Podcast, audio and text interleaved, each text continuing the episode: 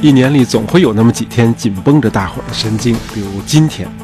呃，高考成绩公布了，那么又是几家欢喜几家愁。呃，对这次考试成绩不太理想的同学呢，大爷还是想花一分钟时间啰嗦几句。真的不必灰心丧气，至少你有一年的时间可以认真的复习，明年再战。只要你准备的充分，肯定会成功的。当然，其他的出路也是对你敞开的，比如你可以把你这十几年来练就的学习能力转移到高等教育之外的其他的领域。但是你要记住，不管上不上大学，学习都将是你一辈子的事儿。尤其是在咱们这个时代，这个人工智能正在以越来越快的速度夺走咱们手里的工作岗位，这就要求我们用全新的方式学会自我学习，不断的掌握新知识、新技能。因此，这个学习呢，会成为每一个人应对未来挑战的一个不可或缺的准备过程，而这种准备以后很可能会成为你生活中的常态。呃，总结一下就是，无论是选择复读、明年再战，还是另辟一条人生道路，你都需要继续学习，为你的未来做认真的准备。其实，你从刚刚结束的这个高考中，也能切身体会到这样一个真理，那就是多一份准备，就少一份风险。你复习的时候多接触一个题型，你考试时被难倒的可能性就降低一分，对不对？一句话，准备太重要了。无论是学习、工作还是生活，有备无患都是放之四海而皆准。这个毛泽东主席那句“不打无准备之仗”，听上去像个老生常谈，但这的确是他从失败和失误中总结出来的真理。那我能想到的最能说明这个问题的实例呢，就是近现代德国的两次统一。一次是经过了精心的准备，一次呢是仓促行事。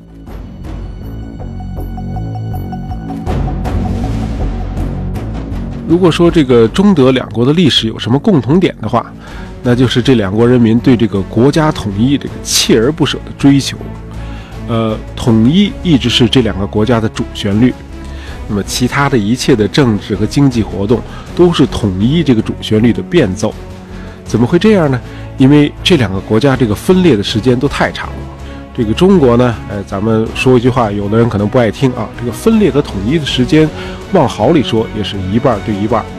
那和咱们比，这德国就更惨了。这个历史上绝大多数时间是分裂的。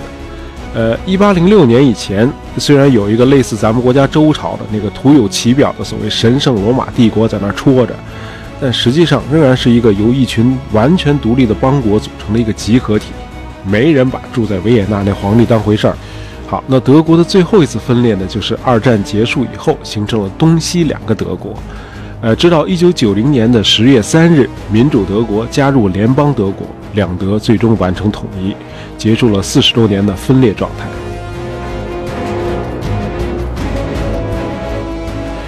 呃，大伙儿把这个刚刚去世的那位德国前总理科尔，呃赞誉为 “Kanzler der Einheit”。统一的总理，应该说是一点也不为过的。尽管有人不厚道的说，这个科尔总理能够在他的任上完成这一历史使命，完全是因为他正好赶上了柏林墙倒塌这个历史机遇。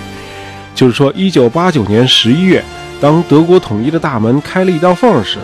身高近两米、又高又胖的科尔正好站在门前，于是他就一脚把门给踹开。这么说其实不太公道，因为这个德国能够像这个威斯特克总统形容的那样温馨地完成统一大业，这个和科尔总理这个个人高超的政治能力应该是密不可分的。但是我们也发现，与1871年德国上一次的统一相比，这个1990年这次统一的确带来了一个极其漫长的阵痛期。呃，尽管从统一到现在，德国西部地区一直向东部输血。但是双方的差距至今仍然存在，而且从2001年起，由于西部的经济比东部增长快，这两个地区在各方面的差距今天还在加剧。原因很简单，这两德统一怎么看都是一场无准备之仗。呃，对当时的科尔总理和这个联邦德国政府而言，这个柏林墙的倒塌完全是个意外。昨天还好好呢，怎么一夜之间就倒了呢？于是大伙就一阵忙活。那么半年以后，两德就宣布将建立货币、经济和社会联盟，统一了这个货币。不到一年的功夫，东德加入西德，完成了国家的统一。就是说，两德统一是在毫无预兆、毫无准备的情况下，急急忙忙、仓促完成的。那相比之下，一八七一年的德意志统一的进程呢，就非常的漫长，旷日持久。你可能会问，这个历史课本里不是说这个十九世纪德意志统一是俾斯麦首相挑起了三场这个王朝战争促成的吗？从一八六四到一八七一啊，这个七年，普鲁士先是打败了丹麦，再收拾奥地利，最后色当一战彻底击败法国，于是这讲德语的各邦国就统一成以普鲁士为核心的德意志帝国。不是这样的吗？对呀，是你说的不错，但是呢，这是故事的简写本。呃，真实的情况是，这个德意志统一的进程早在1818年就开始了，比中学历史课本里说的早了半个世纪。呃，四分五裂的德国其实是经过了46年漫长的准备之后，最终实现了统一的。那三场短暂的统一战争其实只是最后的临门一脚。而一九九零年这次德国统一呢，这个准备时间前后加起来不到十一个月。哎，你想想，你十一个月能干什么？勤奋点的话，那准备高考的时间应该是够了。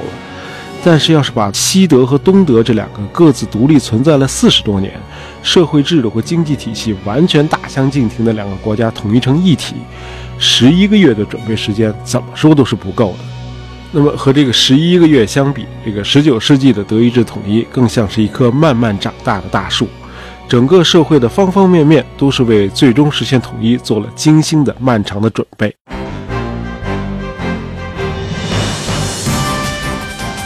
咱们还是从一八一八年说起吧。那个刚才说了，这个德意志地区长期以来一直是一个小邦林立的状态啊。那么到了十九世纪初，一共整合成了三十八个邦国。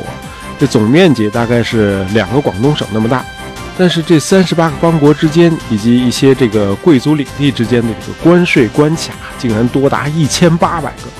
这意味着什么呢？就你运的东西还没上高速公路呢，这已经交了两次边境税了。Oh no！这不光是这个关卡林立，而且各地的这个商业法规呀，甚至度量衡都不一样。这三十八个国家使用了几百种地方货币，这还怎么做生意？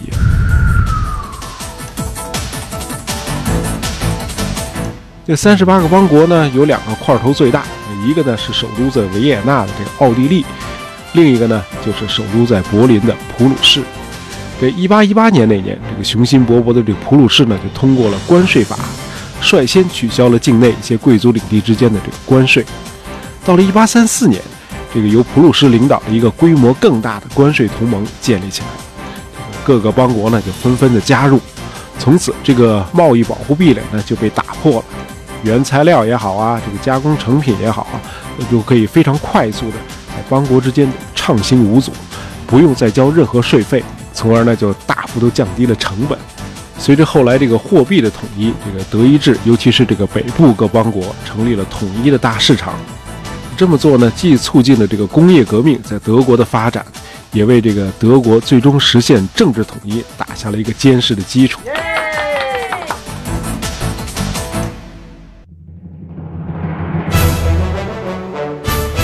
好，那咱们现在再说说这个普鲁士为了统一德国做了另一个旷日持久的准备工作，就是他的军事准备。那直到今天，这个熟悉一四和二次大战的这个朋友们都有一个共识，就是这个德国军队是世界上最能征善战的武装力量，连最终打败德国的这个苏军和美英盟军的官兵们也都持这个观点。哎，说白了就是我们虽然把他给打败了，但其实他比我们牛。那么德军是什么时候开始牛起来的呢？呃，现在普遍认为这个起点呢是在一八零六年，也就是德意志统一的六十五年前。呃，一八零六年这一年呢，这普鲁士创建了世界上独一无二的总参谋部 （Die Generalstab）。呃，这是个对战争进行规划和决策的高级军事机构。呃，据说这是两个多世纪以来这德军最令人生畏的部分，呃，也是今天绝大多数国家军队的总参谋部的样板。好从一八零六年建立开始，历经了几十年的发展和演变之后，到了这个老毛奇将军来执掌帅印的时候，这个普鲁士的总参谋部就开始进入了它的巅峰状态。这个熟悉军事史的朋友都知道，这个老毛奇呢是位军事奇才，啊，他让总参谋部这个德军的大脑更加具有科学性。首先呢，他就组织大量的参谋人员研究和评估历史上各大重要战役。然后制定并且反复的修改各类假想的军事计划，以至于那会儿就能做到，无论是普鲁士与哪个国家交战，这个开战之前国王都能够从这个总参谋部拿到现成的几乎是完美的军事计划。就是说，无论国家采取哪一种军事行动，事先都有充分的甚至是完善的准备。此外，这个老毛奇将军还非常重视新技术和装备的使用，呃，尤其是关注这个铁路运输事业，以至于在这个总参谋部内还专门设立了一个铁道处。直到前面说的那三场统一战争的前夕，这个普鲁士境内已经修筑完成了一个比较完善的铁路交通体系，能够保障这个部队和物资的顺畅调动。这种做法实在是卓有远见。这个英国历史学者 Paul Kennedy 曾经这样论述：说这个普鲁士迅速打败了丹麦、奥地利，尤其是最后完胜法军，并实现国家的统一。呃，既是克虏伯新式后膛炮的胜利，也是普鲁士高效的铁路网的胜利。其实和经济和军事一样，这个为了实现国家的统一。这普鲁士的外交政策也是从一个个的阶段性目标开始，层层推进，环环相扣的，呃，为最终统一做了旷日持久的准备工作。当然，这个普鲁士很幸运啊，出了这个俾斯麦这样一个把外交技艺运用的如此娴熟和精致的大师啊。大家如果有兴趣，我们以后可以专门做一期节目来介绍一下俾斯麦。今天呢，我们是想以德意志统一这个成功的案例来阐述一下有备无患这个理念的重要意义。呃，这一直是大爷的一个信念啊。因此呢，我很认可这个法国著名的导演特吕弗说过的一句话。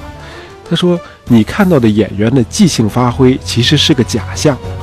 因为没人能观摩到这位表演者以前的积累和准备。”